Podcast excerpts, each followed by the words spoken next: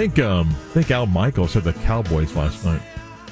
I was just watching people post uh, clips of uh, uh, penalty flag, and Al was upset, and he's like, "We'll let ref Blakeman call the rest of the night." And so I think Al may have laid the points, and at the time he was upset that the Seahawks were winning or something like that, or maybe he had the Seahawks and he was upset. I, I think it's what he had the Seahawks, and then a flag was called on the Seahawks that I was upset about. So I think he had the Seahawks last night. Sports gambler, man. Huh? What? He is a gambler. Won't eat anything green. Yeah. Um, let's uh, talk a bit. Gary Parris, color analyst with UCF football. Uh, Knights uh, do not know yet where they're going to play in a bowl game. May not know until Sunday, as uh, that will play itself out over the weekend. So we'll leave it there, Gary, and see where they're headed. But last week, UCF had a win to beat Houston. Uh, they did. What'd you take it of uh, last week's uh, win by the Knights? I thought they came to play. I thought they had a mission in mind. I thought they were focused. Probably some, probably some of the best I've seen them all year. They were ready to play the game. They were ready to go out, and I was impressed with the way the game was played. We talked about some of the keys, and I thought the key to the game was the battle of the trenches. And I thought on both sides of the ball, our lines did a good job. And uh, and I think that's one of the reasons we were able to throw the ball like we did. Was the reason we we shut down their game. Uh, we held them, to, I think, what 290 some odd yards total offense, and uh, uh, 236 yards to be exact, to our 419. So I, you got to give credit where credit's due, and I thought the offensive line, defensive line played well. The athletes did a good job too, but we can talk about them. But that line did a great job on both sides. Gary, uh, you know, again, you look back and uh, every team can play what if, and really the Kansas game is the lone game that UCF was blown out of the nine conference games. Doesn't mean they should have won the other eight. And uh, we've talked throughout the year about the difference here there.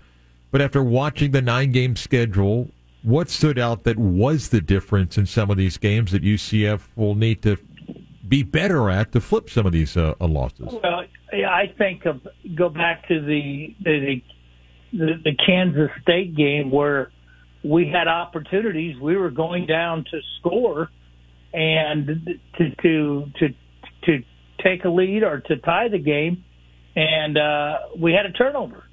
Our turnover uh, at that time, they took it back instead of us being tied or ahead they went ahead either by seven or they went ahead by 14 points. That's the difference of the ball game. So I really thought that the state game, we had a legitimate shot. We had several turnovers in that game that allowed them to um, to to win the game. Uh, I thought the Baylor game was probably one of the most embarrassing games you and I probably called because you, you spot a team 29 and you don't do anything after that, and you allow them to come back and and to beat you. That that was a tough that was a tough pill to swallow. And I thought that uh, Texas Tech uh, game was know, ours to be had, and I really was impressed the way we played um, Oklahoma in Oklahoma, and um, went down the field, had a chance to tie the game, it in overtime and uh, we just didn't make the play. But that was impressive. That was a close game. But the West Virginia game, same thing, turnovers. Uh, you you just gotta. We were probably mark more of a nine three team than we were uh, um, what we are six and six right now. We could have easily have been uh, a nine or ten one team. Uh a healthy John Rhys Plumlee maybe is the difference of a couple losses here. Not that Tim McClain's the reason why UCF lost games that he played, but do you play that what if he didn't get injured? Well, I look at the game we just played. What was he, 23 of 27? Now, 23 of 27. That's four incomplete passes, uh, 253 yards. He threw for one touchdown, and he ran for a touchdown. He ran for 58 yards.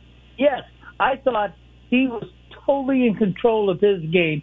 Probably played the best game he had played all season uh, because he was healthy, and, and his his being healthy makes a big difference in some of these games. And uh, uh, the, the young man has just had a fantastic finish uh, there. And uh, again, I just think that uh, he, when he's healthy, he's one of the best. Um, I didn't get to vote. Uh, I did preseason, but uh, I wasn't uh, among those that got to vote uh, for all conference awards. Look, the league's got some really good running backs. They couldn't find a spot in first or second team for R.J. Harvey, unfortunately.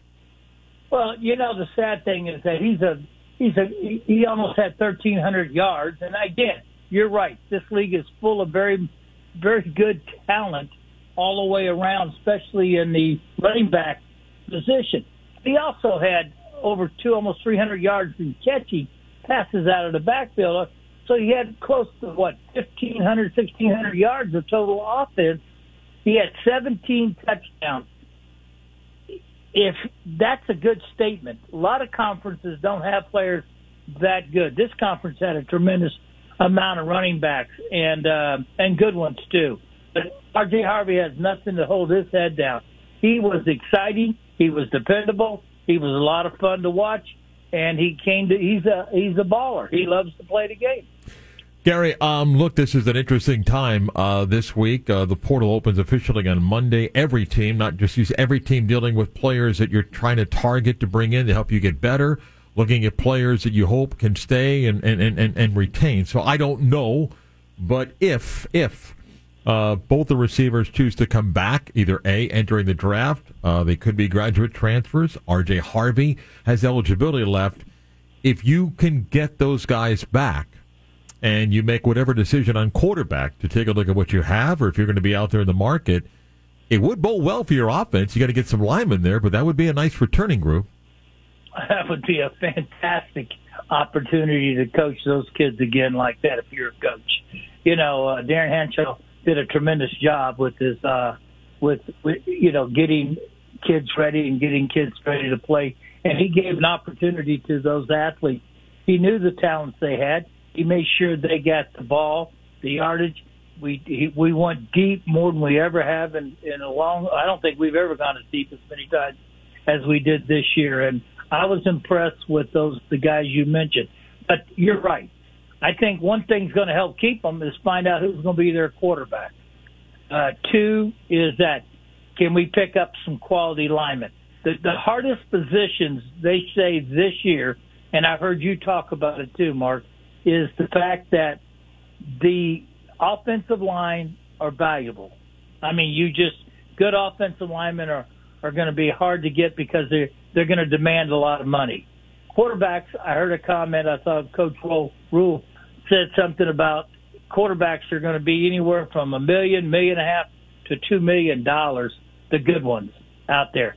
That's just unheard of, and at this level, especially in sports. So, if you don't have a deep pocket NIL, you know, it, it, and I don't think more than you know, I don't think a lot of teams do, but those who have it will get them.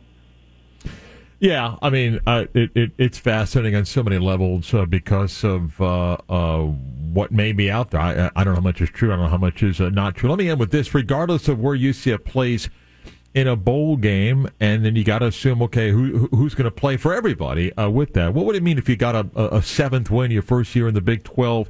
Is it that big of a deal? Have the momentum? I know it's big just to get the 15 extra practices, but what's at stake in a bowl game?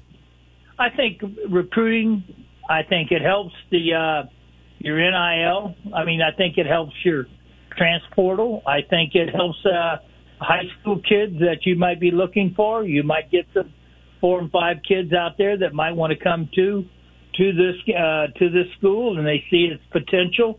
And uh, it's in Orlando, and it's a plus plus all the way around.